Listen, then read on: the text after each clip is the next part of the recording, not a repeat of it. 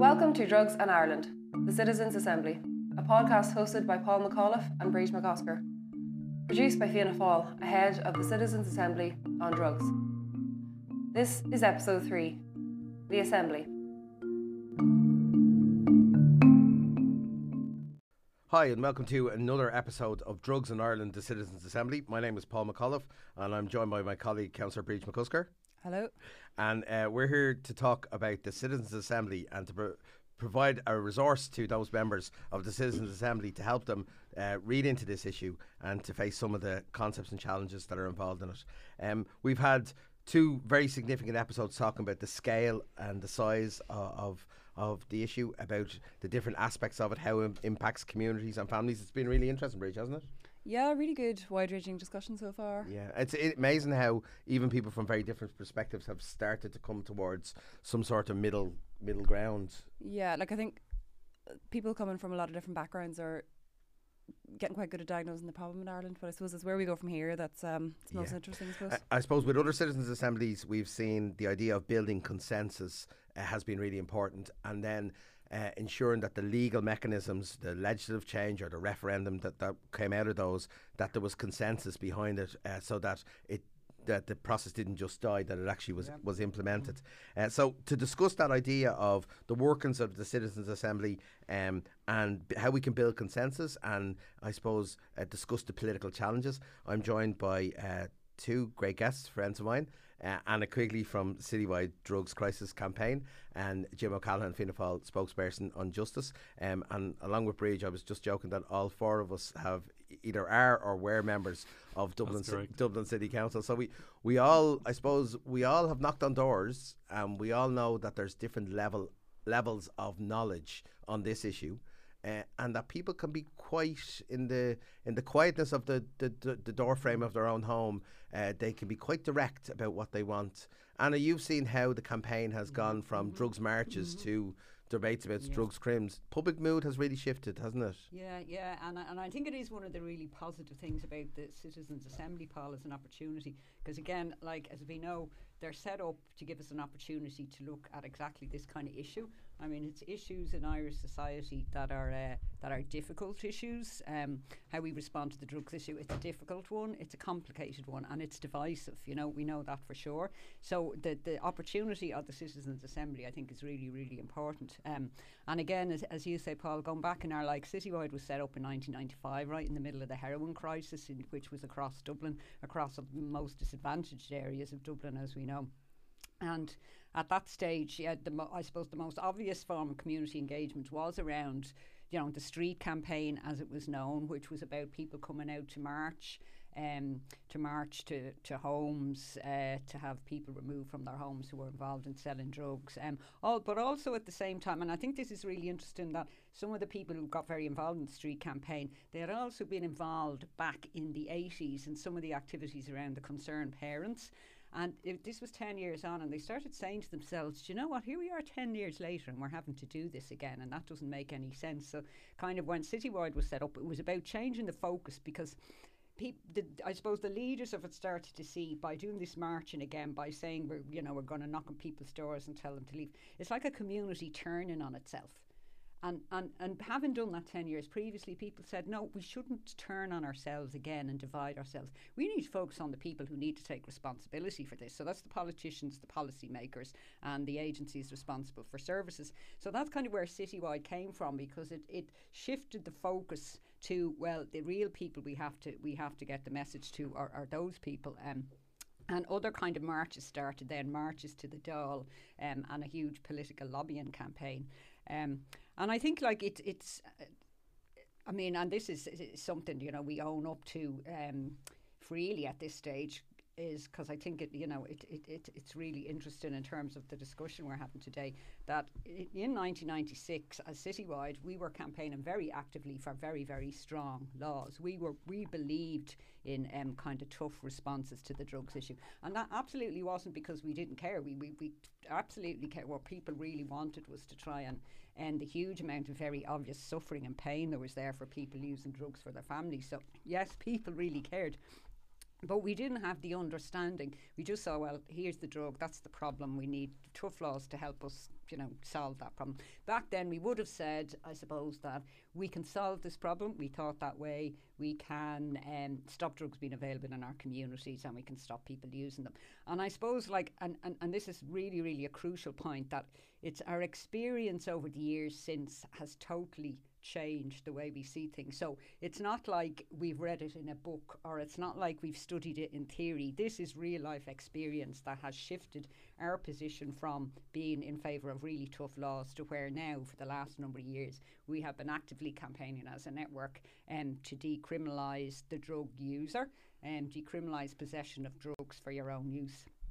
And I think just just maybe quickly like a, a, a few of the key and, and, and I think was really interesting it, it was it is very practical kind of experience that that shifted us along that path. I don't think we even realised we were shifting along it. So something very practical, like the task forces were set up, as we know, back in 1996 as a response to the problem. So we had investments in the community drug services, and they were doing brilliant work on the ground. You'd be very familiar with them yourself, um, Paul, as you would, Jim, in your in your local area but we started to see okay well we're investing in the services and the, the projects. Were doing great work in supporting people in the communities to to be able to, to, to deal with their drug use to move on from it to make progress to, to whatever kind of re- recovery was for them.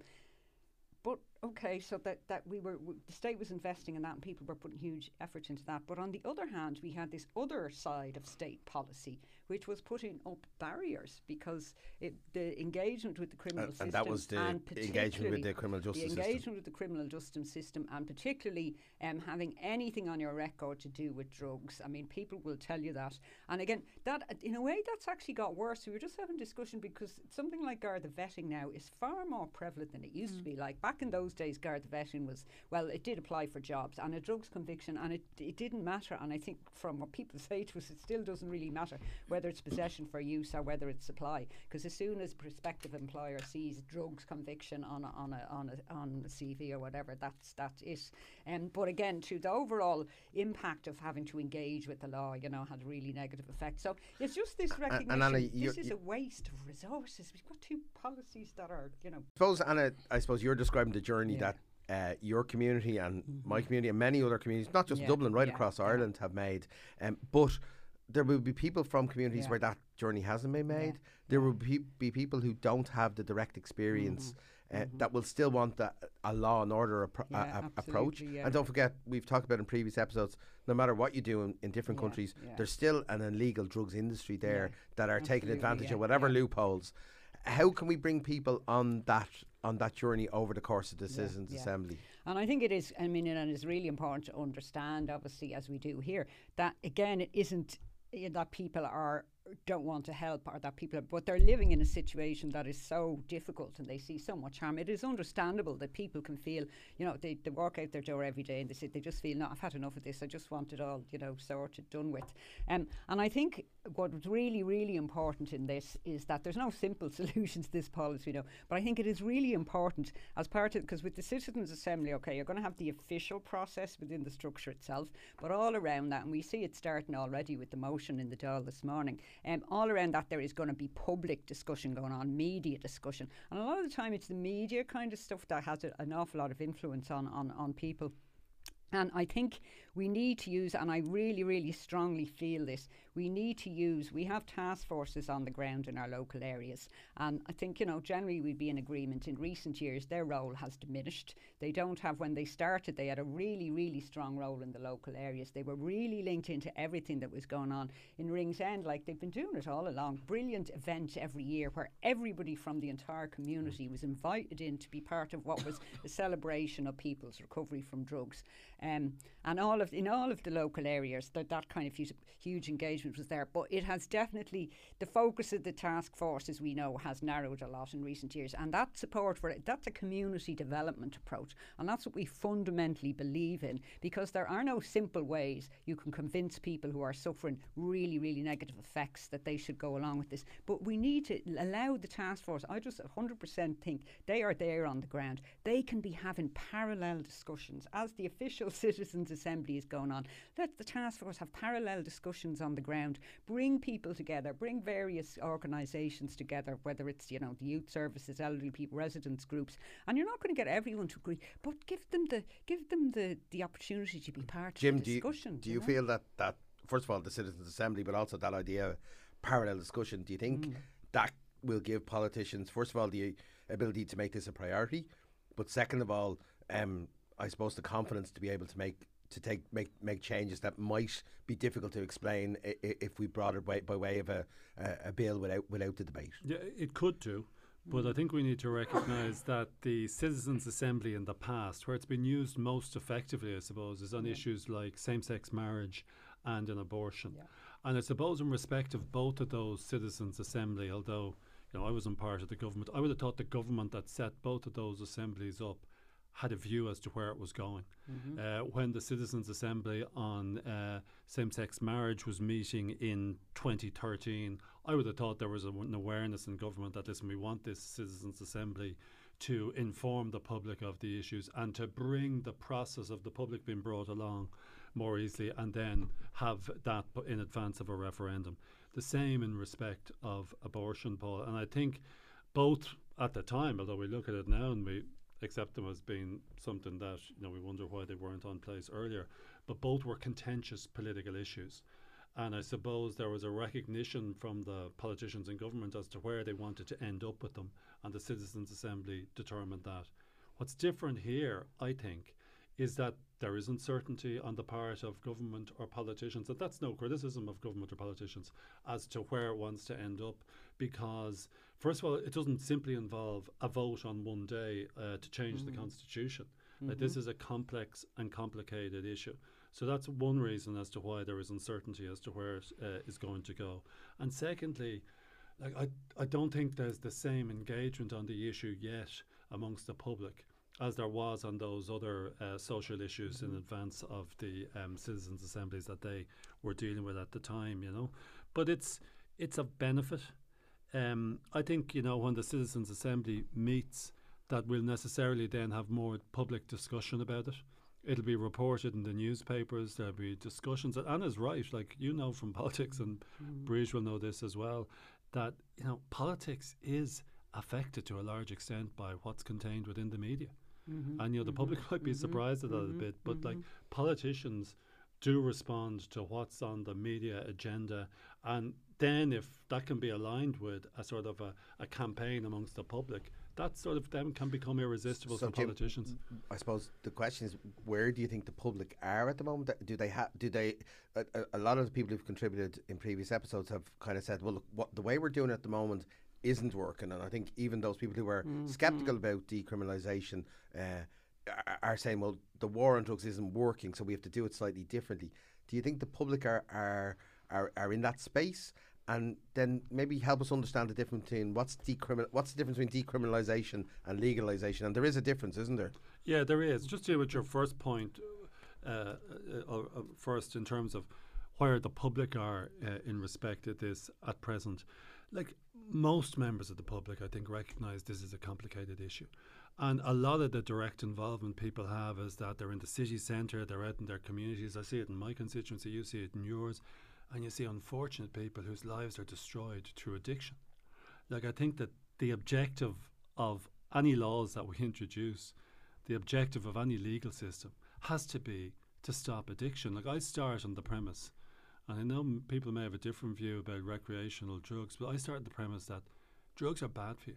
And like, I've never seen anyone whose life has been improved by taking drugs. Now, maybe there are people out there who have, but I start on that premise that drugs are bad for people. They destroy lives. I see it around the city centre. You see it, as- I'm sure Anna knows it more than anyone. You can see the devastation it causes uh, to people's lives. So and then if you start on that premise, and I think that's where the public are, like the big fear is that their, their own child would become addicted to drugs. That's the big fear a parent would have. And that's why I think there is a compassionate recognition there by the public that this is a complicated and complex issue. And I don't think the public will have any issue approaching this from the point of view of it being a health issue. But just because it's a health issue doesn't mean that the uh, best solution is let's have immediate decriminalisation, okay? Uh, you can accept it's a health issue, but you may say, and by the way, I have an open mind on the decriminalisation issue. You, you can say it's a health issue, and you could also say, listen, from the point of view of protecting public health, I think the best thing is to keep it criminalised because I suppose if you decriminalise it, and certainly if you legalise it, the use is going to increase. Listen, the distinction between decriminalisation and legalisation, I suppose, if you decriminalise the possession of personal amounts of drugs, it means that individuals who have small amounts of drugs aren't going to be prosecuted. They don't get a criminal record. As Anna says, a stigma does attach to that. And whether the stigma attaches to it or not, that's a very good point Anna raised about the Garda vetting. Because, you know, if say you get your act together by the time you're 26, 27, that's what we want to do is to achieve that, then it can really prevent the progression of a person's life if they have this conviction uh, for drugs. So that's what decriminalisation is. And they do it in some places uh, in Europe.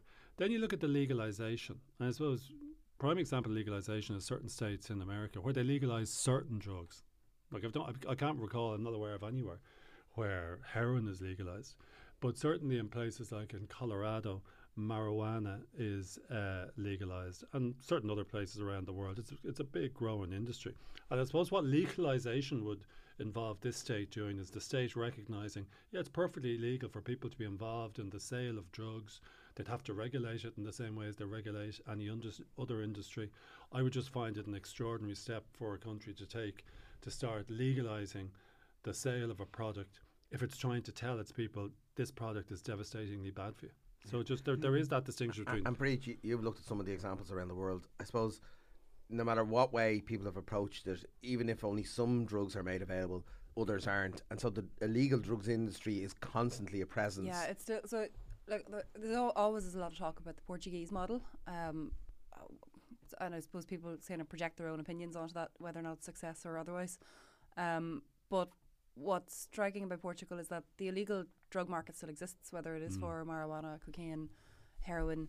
Um, but what they do is they separate the user out, I suppose, from the criminal justice system. So um, I know when we asked this question of other guests, there is a lot of um, different answers. People have different opinions on it, but like there is with alcohol and gambling, like is there should there be space for safe use where the state recognises that there is non-problematic or safe use Yeah, of drugs, um, and separate that out from the problematic use? And or- with this artificial division between legal drugs and illegal drugs. Of course, alcohol is a drug. Absolutely. You know, so uh, Absolutely. I think that, that that's probably one of the biggest issues that the Citizen Assembly will take. But then once once it lands back in the Oireachtas, politicians will have to have to get their head around that. We might come back to that because I want I want we've talked about this Citizens Assembly as an animal all, all all throughout the podcast, but we actually have never really properly described the process.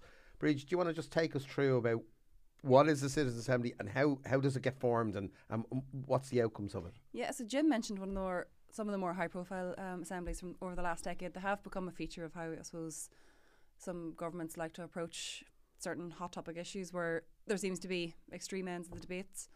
Um, I suppose just try and see is there a consensus or is there an evidence based way to uh, resolve them.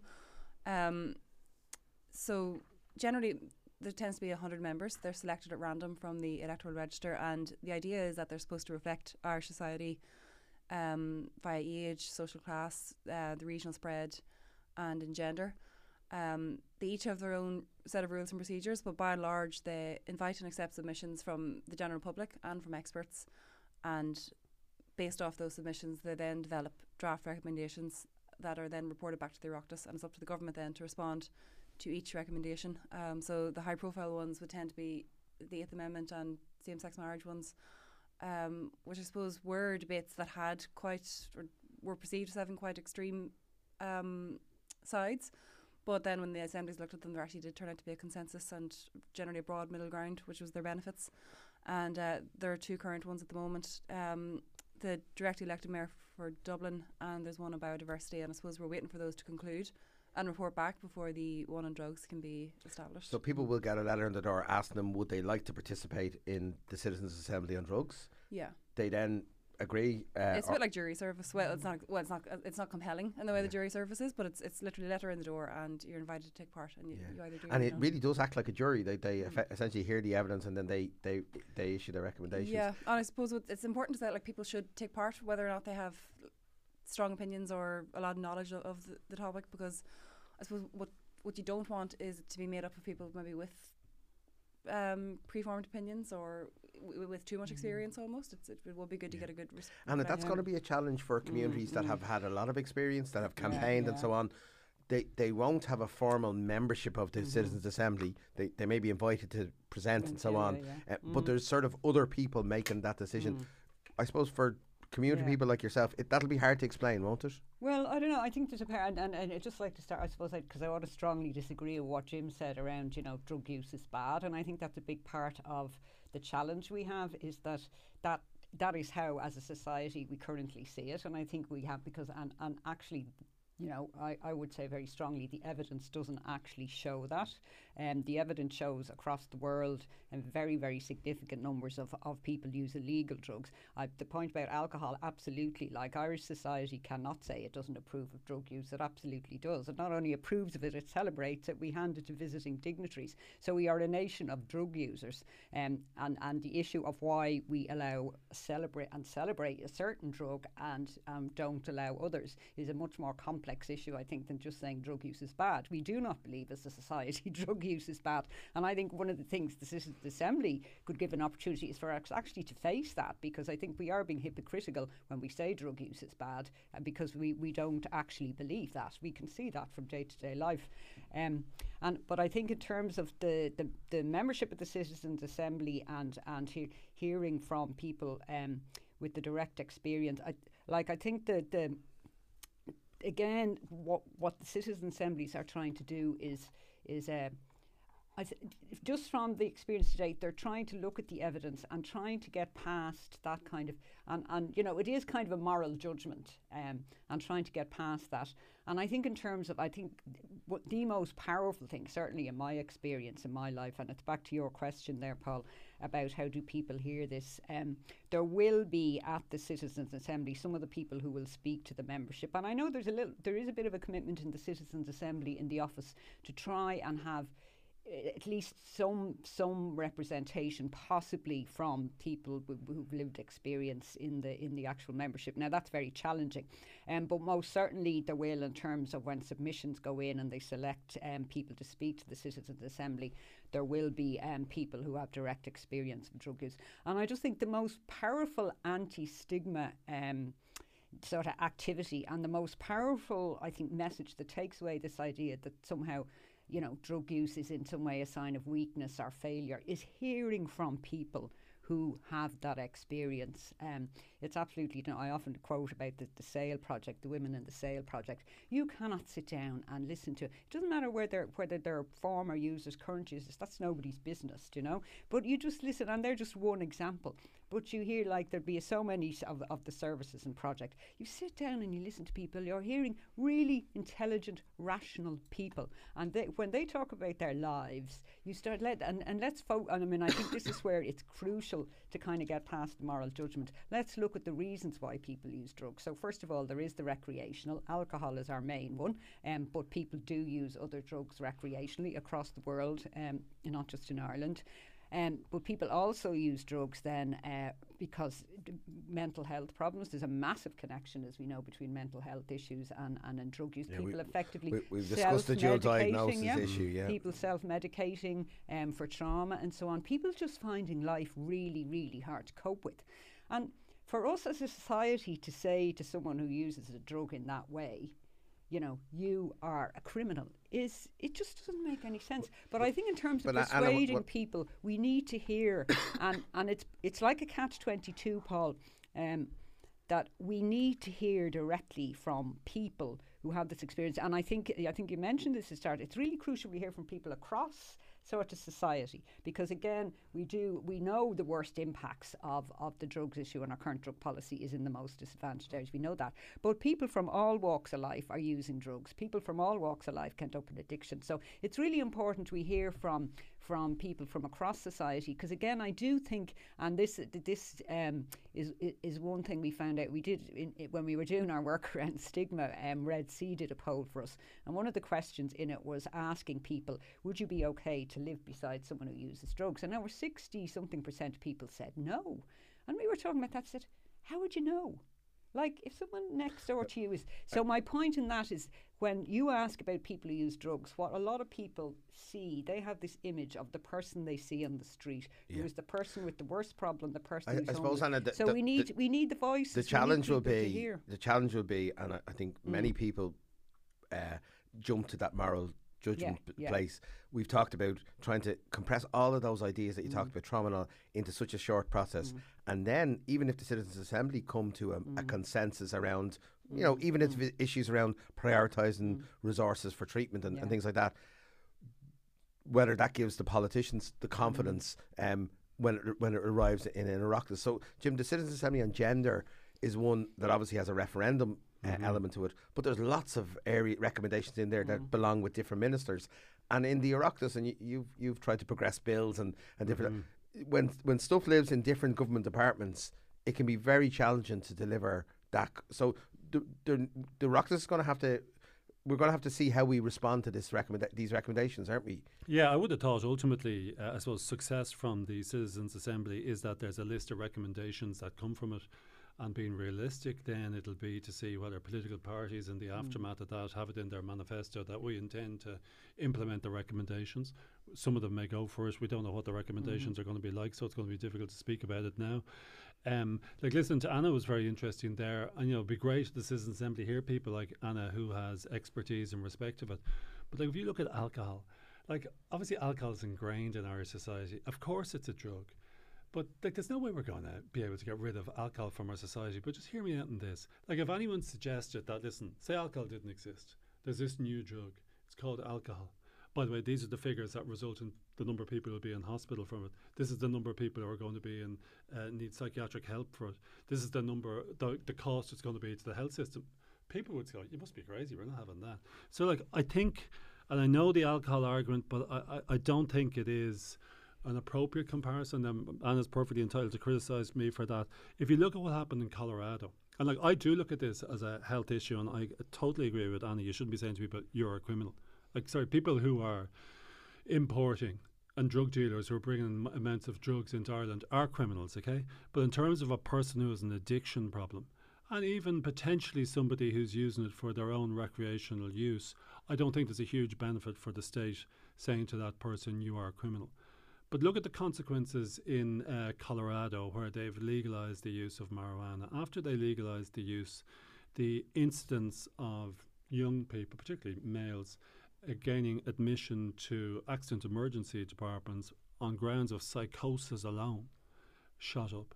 So, like, it does have a like we've just gone through a public health crisis where we closed down the country, we closed down the schools, we closed down everything to protect people's public health. Like, at some level, I don't think we can be vague with people as well about the fact that drugs, certain drugs, can be devastatingly bad for them. I think we've an ob- we've an obligation as legislators to say that, and the government has that obligation as well. So it's not, and there's no easy solution to this, but I do approach it as a health issue. But I start by looking at it on the basis that drugs are bad for people. Now, Anna can hmm. say hmm. disagree with that, but that's my assessment of it. Maybe if I'm before if I listen to what's happening in the Citizens Assembly, I'll change my mind. But my assessment is drugs are bad for mm-hmm. people, and the people who really suffer from it are not the people who are out in middle class areas smoking a joint or snorting a line of coke. The people who really suffer from it are people in inner city communities in the centre of Dublin, as we are today, uh, whose lives have just been devastated by it. And, and the, the, yeah. the, the, the, I suppose a lot of people in, in different campaigns, not Yeah, just yeah, citywide, uh-huh. have focused on the area of decriminalisation. Um, and a lot of people in the Citizens Assembly might be afraid that this is, you know, the first step. Yeah, the- yeah, sure. And, and it, we've seen that with other debates as well, yeah, that they're worried where it might go. Um, has has have have have have people within the sector mm-hmm. deliberately Mm. focused on the issue of decrim because they think it's deliverable? Mm-hmm. Um Yep. or, or, mm-hmm. or, or and is there a view around that idea is is there a safe level of use? Or like gambling and alcohol do we protect people who are vulnerable to addiction and then regulate safer use? I, I'm, I, I just Yeah, throwing it out there no, as a question absolutely. because and and it would really interesting to listen to Jim because in a way, Jim, what you've just said is is supporting decriminalisation of the person because you just said you don't believe the, Yeah. the people I was talking about should be told they're a criminal. Now, currently, our law does tell them that. Um, so that I think is I, I, I think Yeah, an open and mind our that, absolutely. experience is that the vast majority of people, if you if you say it to them, do you think someone should be made a criminal because they use a drug? The vast majority of people say, "Ah, no, that doesn't make sense." Um, so I think that is really important as a starting point because I think if we if we could achieve that, it has a real it has a huge kind of knock on effect in giving the people who've been through this experience just more confidence or more safety in terms of speaking about it. Because if you've been involved in a criminal activity or are currently involved in what is a criminal activity you can't well certainly if you're currently involved you cannot speak up at all. But I think the message because a society cannot do anything more stigmatizing to someone than to say you were a criminal. So I think I think it is it, if the citizens assembly in terms of looking at at as a starting point the fact that that status of being a criminal is removed from people who use drugs i think that would be massively significant but would also have a lot of other it would be the start i suppose of other effects for those people. And i think and, and this is a really important point that jim made like i think it's really important to say that in arguing for decriminalisation and as far as i know anyone who argues for decriminalisation of the person none of those people certainly not me are for one second saying drugs are not potentially extremely harmful.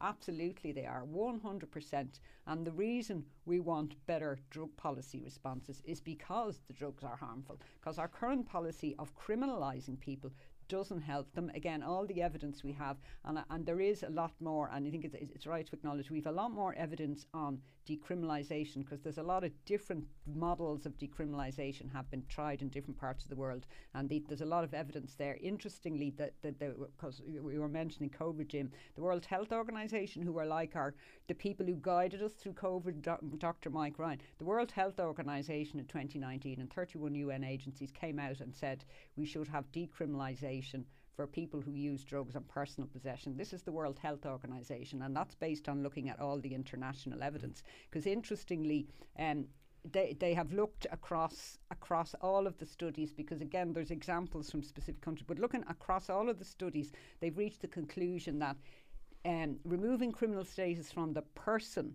has no yeah. impact on the level Briege, of drug this, use. This debate between factors. this Yeah. debate between Jim and Anna is really interesting, isn't it? Because I think that this is what's going to happen at the Citizens Assembly, Mm. and then when it comes to the Oireachtas, the same debates are going to happen, and it'll it, the same debates will happen in the media on Joe Duffy on radio programs all across the country.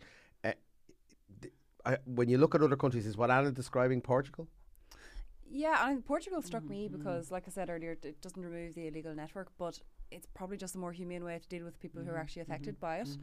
Uh, I suppose it recognises that each case is an individual one with its own um, with its own reasons behind drug use. Somebody may have a problem, may not, and tries to refer them on.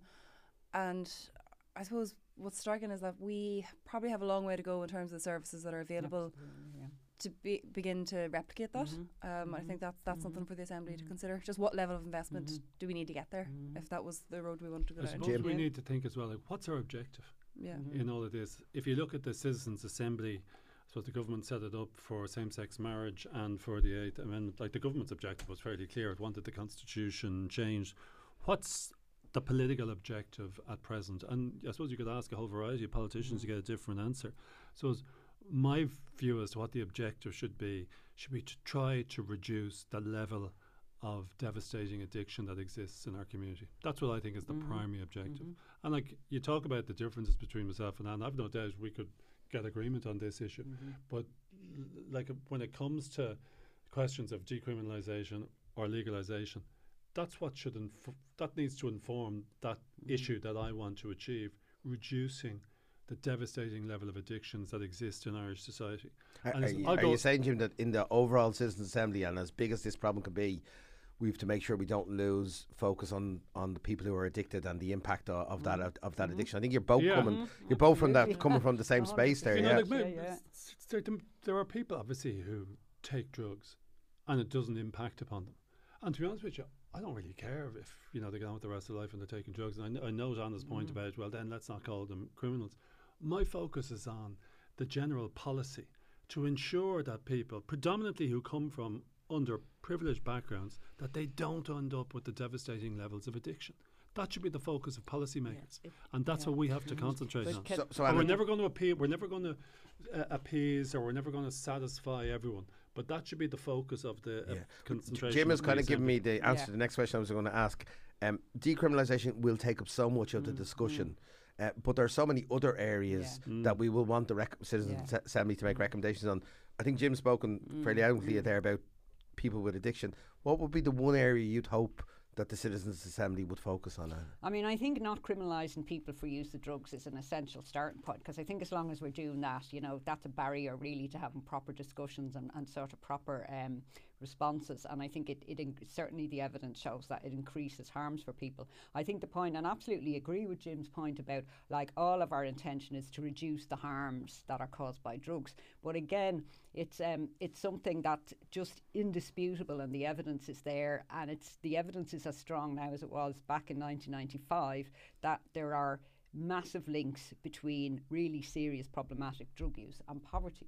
So if we actually genuinely want to reduce the harms of addiction, then we would be, as a state, we would be saying, you know, we need to address poverty and concentrated poverty and areas because it's, it's, you know, that that is a fact. It's not a contradiction to say anyone from any walk of life can develop an addiction issue, but also to acknowledge the worst harms absolutely are in the most disadvantaged area. And we need we need to we need to keep remember that. But I think it is a really important point about um, Portugal that again decriminalisation yes, in itself it is very important because it's removing that message to, to me or you as a drug user that you're a criminal.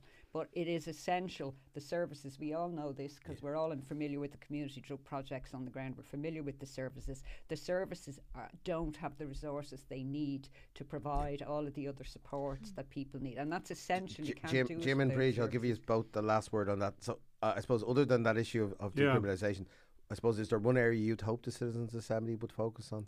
Yeah, I'd like to, and maybe Anna will disagree with this. I would like to spend more focus on warning people about the dangers of drugs and the impact they can have on them, particularly when they're young people. You know, like if you look at the amount of advertising the state spends on warning people about everything, we've nothing about trying to really educate and advertise and warn young people of the potential devastating dangers of developing a drug addiction. I think we need to do that.